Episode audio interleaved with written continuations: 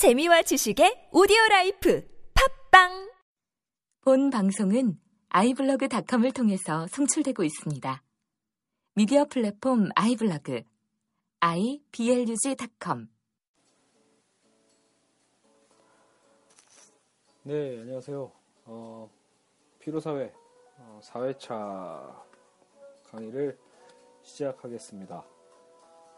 4회차가 제일 맞죠? 예. 네, 어, 강의 시작 전에 어, 역시 제가 제일 좋아하는 곡을 다시 배경 음악으로 어, 깔았습니다. 어, 지금 현재 시간이 이제 자정이 다 돼가는데 음, 아이들은 자고 어, 와이프는 저 일하는 곳그 송년 모임에 가서 어, 아직 안 들어오고 있습니다. 네, 아, 걱정 안 되냐고요? 어, 그냥 같이 있는 어, 동료들이랑 여성 동료들이랑 음, 택시 타고 온다고 하네요. 여하튼 그래서 어, 혼자 책 읽다가 심심해서 다시 아, 빨리 빨리 피로사회 강의를 끝내야겠다 강의를 끝내야겠다 생각이 들더라고요. 그래서 오늘이 마지막 시간은 아니고요. 음, 지금 분량을 보니까 이제 오늘 해서 어쨌든 그 피로사회 책에서 보면 피로사회 책에서 어, 그 우울사회 전까지 그러니까 기본적인 어떤 부분은 다 마무리할 생각입니다. 그리고 오늘 수업하고 어, 한번 더 어, 강의 5회차까지 하면 어, 이제 피로사회를 마무리할 수 있을 것 같습니다. 그래서 피로사회 마무리하고 아니면 뭐 예전에 동영상 강의로도 잠깐 찍었었지만 아니면 정의란 무엇인가의 핵심 포인트들, 그 유명 학자들의 어떤 견해들을 한번 쫙 정리를 하고 철학과 굴뚝 청소부로 가는 게 어떨까 뭐 이런 고민도 해보고 있습니다. 왜냐하면 철학과 굴뚝 청소부를 시작하면 어, 그것만 붙잡고 있으면 아마 다른 재미있는 책들을 다룰 수가 없게 되니까요.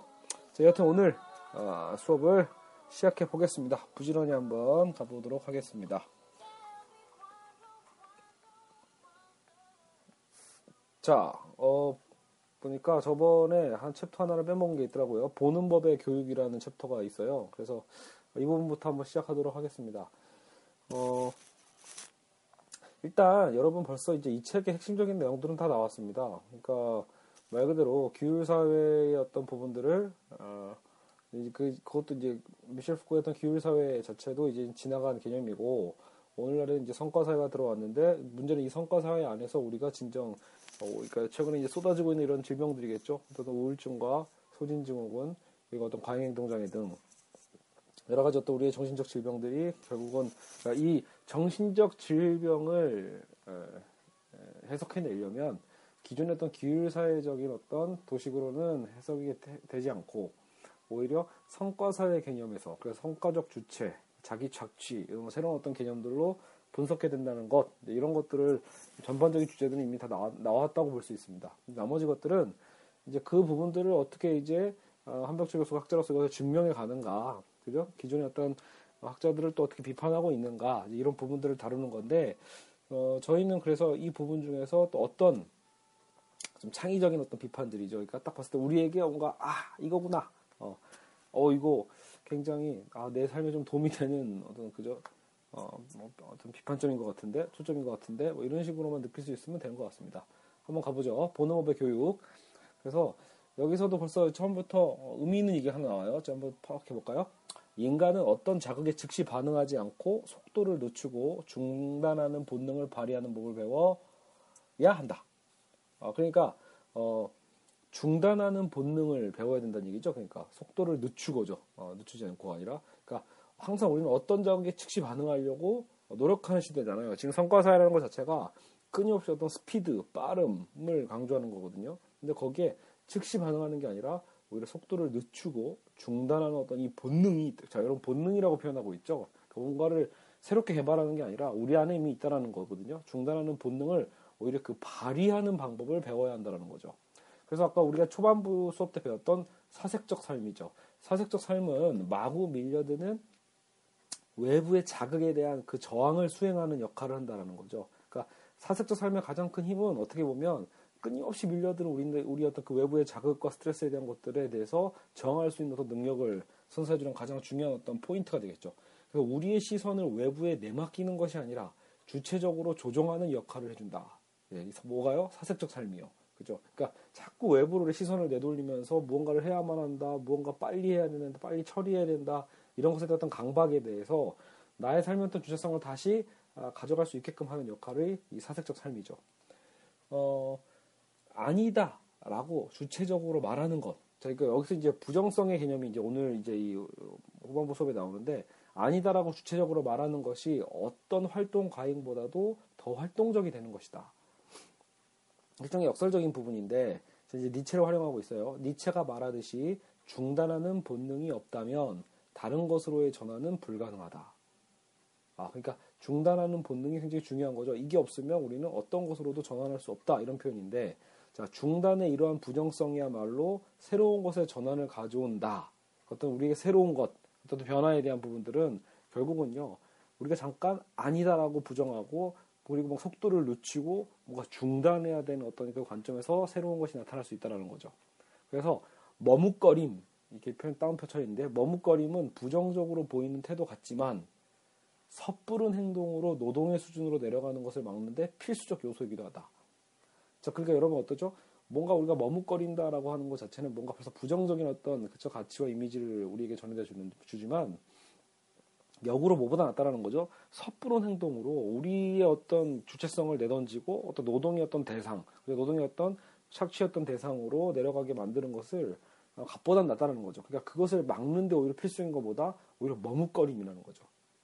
머뭇거리다 우리가 중단하는 선택을 하는 거거든요. 그러니까 무조건 빠르게 그리고 많이 움직이려고만 하는 활동성은 단순하고 기계적 요소에 불과하다. 그러니까, 그러니까 기계적으로 생각하지 않는다는 얘기죠, 결국. 여러분, 그러니까 멈춘다라는 건요, 오히려 이 멈추는 본능, 중단하는 본능은 되려 오히려 오늘날 어떤 이 속도와 빠름에 대해서 기계적으로 반응하고 있는 거, 그죠? 이 기계적으로 반응하고 있는 그런 어떤 자동화보다 오히려 멈추게 하는 사색적 힘을 갖고 있는 게 이 멈춤에 있다라는 거죠. 그죠? 생각하는 것, 한 번 더 생각하는 것, 그 상징이겠죠? 계속 읽어볼게요. 결국 이 시대는 전반적인 가속화와 활동 과잉의 흐름 속에서 온전히 분노하는 법도 상실하고 있다. 자, 그러니까 우리가 첫 번째 단락에서는 이제 우리가 뭐가 나왔죠? 중단하는 본능, 머뭇거림, 어떤 부정성의 개념이 나왔는데 이게 바로 이 두 번째 단락을 연이은 게 바로 뭐다? 그래서 뭐가 필요하다? 분노하는 법이 필요하다라고 얘기하는 거죠. 그래서 여러분 재밌죠? 어떻게 보면 항상 우리가 평상시에 생각하는 어떤 상식을 뒤엎는 얘기들이죠. 분노하는 법을 상실하고 있다. 그럼 자, 분노가 뭐길래? 보죠. 분노는 현재에 대한 총체적인 의문을 제기하며 넓은 시간적 지평을 열어놓는다. 굉장히 멋지게 얘기하고 있죠. 그러니까 분노는 현재 속에서 중단하며 잠시 멈춰서는 행위인데 이는 짜증과 구별해야 된다. 자, 그러니까 여러분 지금 아까 위에서 방금 다뤘던 이 중단에 대한 개념 있잖아요.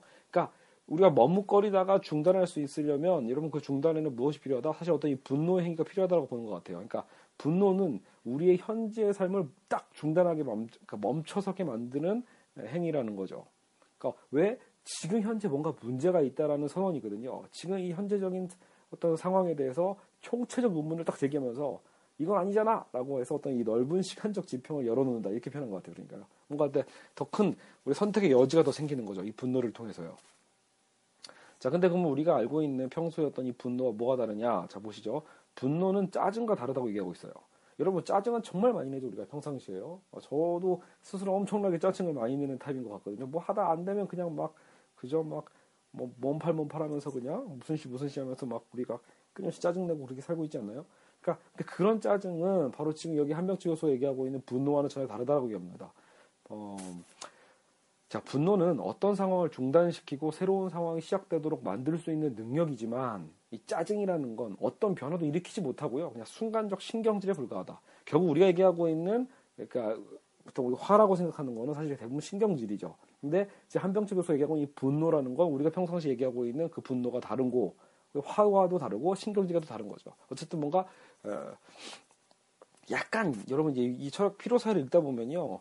약간 이제 크리스찬인 제 입장에서 봤을 때 굉장히 약간 기독교적 요소의 냄새가 아, 후반부에 많이 나거든요.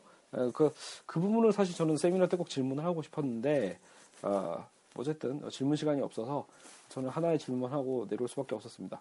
여하튼 그, 그때 이런 뉘앙스예요. 그 여기서 이 분노라는 게 마치 여러분 그 성경을 아시는 분도 있겠지만 그 예수님이 화내, 화내는 장면이 있거든요. 그러니까 그 바로 그게, 바로 이 분노와도 같은 거죠. 어떤 거룩한 분노 이렇게 표현하는 경우도 있는데 약간 그런 뉘앙스를 풍기는 부분이에요. 이 부분이 제가 보기엔. 여하튼 그냥 어, 뭐 이렇게 이해하든 저렇게 이해하든 여러분 어쨌든 어쨌든 이 중단과 분노에 대한 어떤 키워드 기억하시면서 계속 내려가 보죠. 자, 그런데 정작 지금의 시대는 현 존재 전체를 뒤흔드는 이런 분노가 아니라 짜증만 가득한 세상이다라는 거죠. 어쩌면 여러분 지금은 이 짜증을 더욱더 생산하는 사회일 수도 있습니다. 그죠? 어쩌면 당연한 거죠. 이렇게 활동 과잉, 끊임없는 어떤 업무적 과다, 그죠? 우리 어떤 공부의 과다, 그죠? 아니면 숨어는 어떤 미디어의 과다, 어, 뭐, 그죠? 여러 IT 기구의 과다들은 언제나 우리에게 혼란스럽고, 그죠? 그래서 어쨌든, 어, 막 어리버리하게 뭔가 자꾸 끊임없이 선택만 하게끔 만드는 거니까 자꾸 무언가 우리는 짜증이 생겨나게 되는 거죠. 그래서 뭔가, 어, 과감한 분노와 함께 이것을 멈추고 다시 한번 생각해보고 사색하는 어떤 그런 결단들은 나타나지 않는 경우가 더 많습니다. 왜? 우리 멈추는 게 왠지 두려우니까.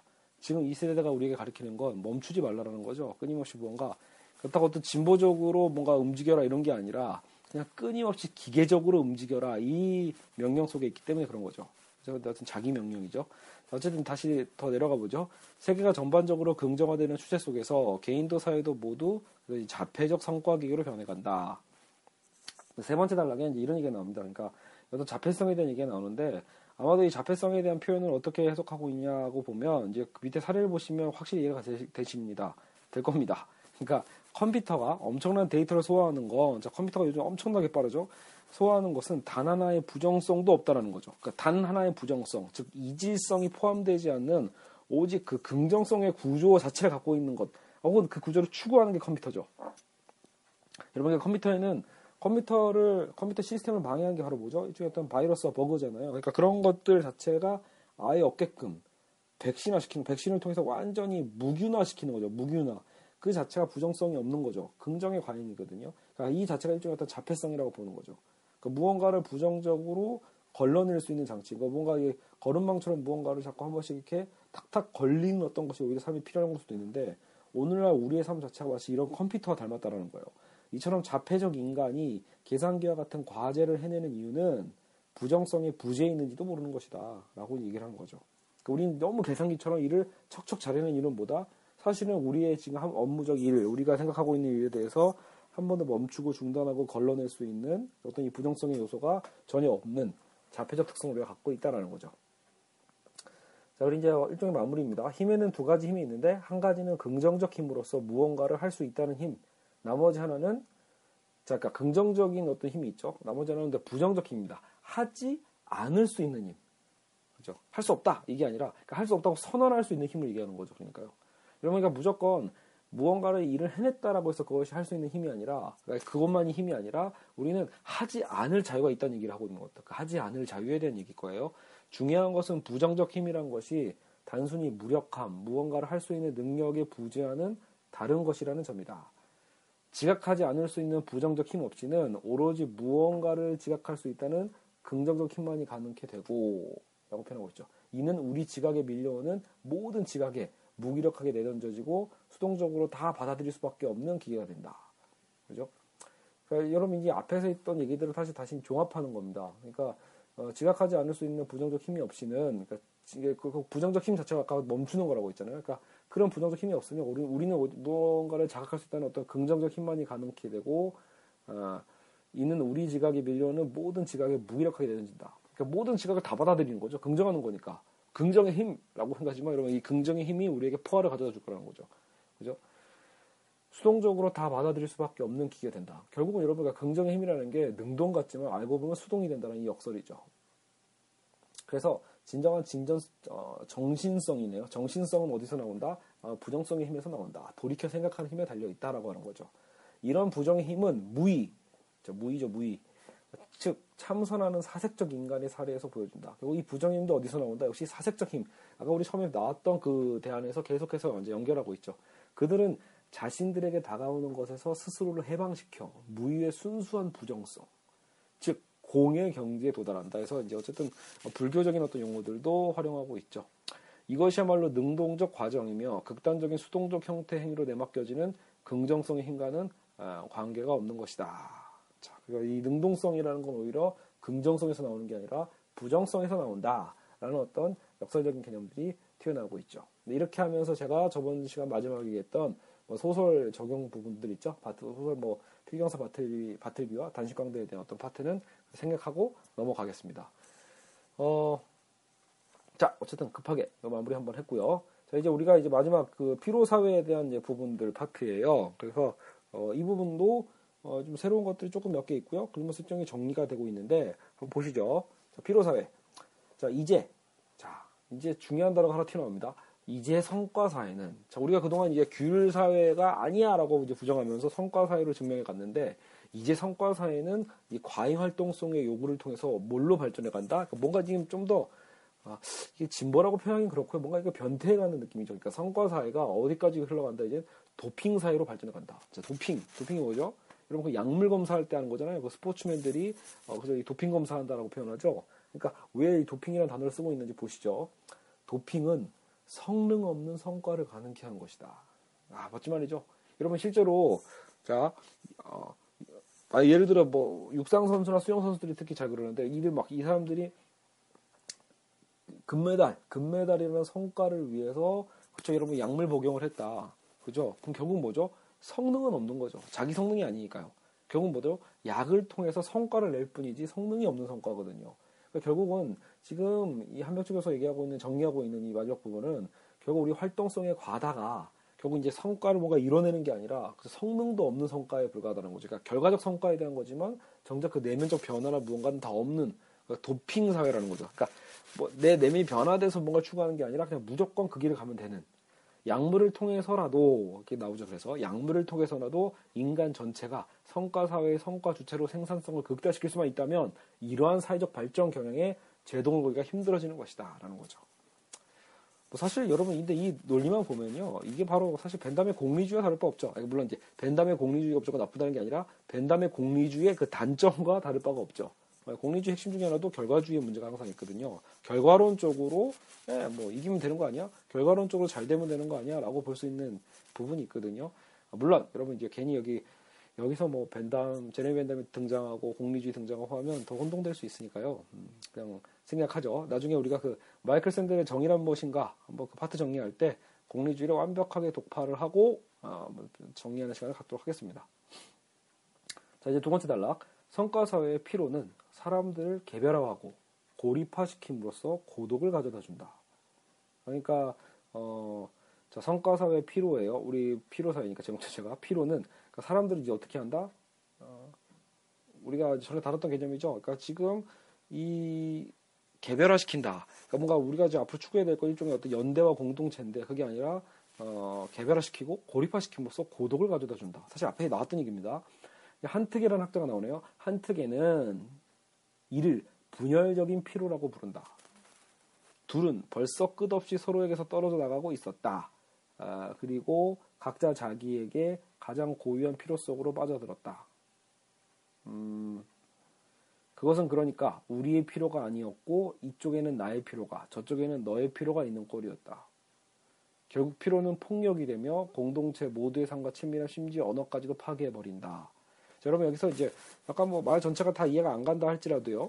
음, 결과는 뭐예요? 지금 그러니까 아, 이 한팅이라는 사람이 결국 어, 그러니까 이, 이 사람 전체 그러니까 이 이런 얘기를 하는 거죠. 그러니까 이 분열적 피로라고를 이렇게 정의하는 거야. 그러니까 분열적 피로는 결국은 뭐다 어떤 특성을 갖고 있다.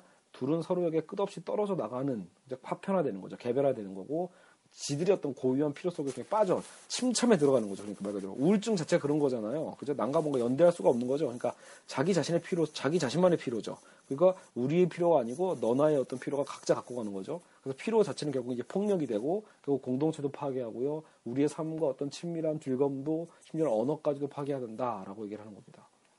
그러나 자 이제 한특의 계속 주장이에요. 전혀 다른 필요가 존재한다라고 얘기를 하고 있어요. 그러니까 지금 이제 이게 처음인지도 모르겠네요. 계속 한병철 교수는 기존의 어떤 학자들의 견해들을 들었다가 그것을 이제 어, 비판하면서 자신의 견해를 끌고 왔다면 여기서 오히려 한특이의 어떤 견해를 나름대로요 어, 활용하고 있는 거죠. 인용하고 있는 거죠. 그러니까요. 그러니까 이 한특이라는 학자는 필요를 두 개로 구분한 겁니다. 여러분 이 부분이 되게 중요해요. 책을 보다 보면 이게 헷갈리거든요. 저도 사실은요 지금 이 부분이요 이것도 제가 또 질문하고 싶은 포인트였죠. 그러니까 어, 진짜 여기서 얘기하고 있는 분열적 피로는 뭔지 알겠어요. 지금 우리가 계속 피로사에 다루면서 부정적 피로를 계속 다뤘잖아요. 근데 지금 여러분 이제 새로운 이 단락이 계속 중요합니다. 이 한특혜가 전혀 다른 피로를 제시하고 있다는 거죠. 어떤 거다? 화해시키는 피로의 가능성을 제시한다. 이상한 말이죠. 화해시키는 피로. 갑자기 지금까지는 우리가 피로 사회를 계속 비판하고 있었는데 한특혜는요, 이 피로 사회를 넘어서는 방법이 오히려 어, 피로를 통해서 해결할 수 있다는 걸로 본 측면이 없지 않아 있습니다. 그러니까 화해시키는 피로. 아, 잠시만요. 아이가 우네요. 여기서 한번 멈추고 어, 멈췄다 가겠습니다.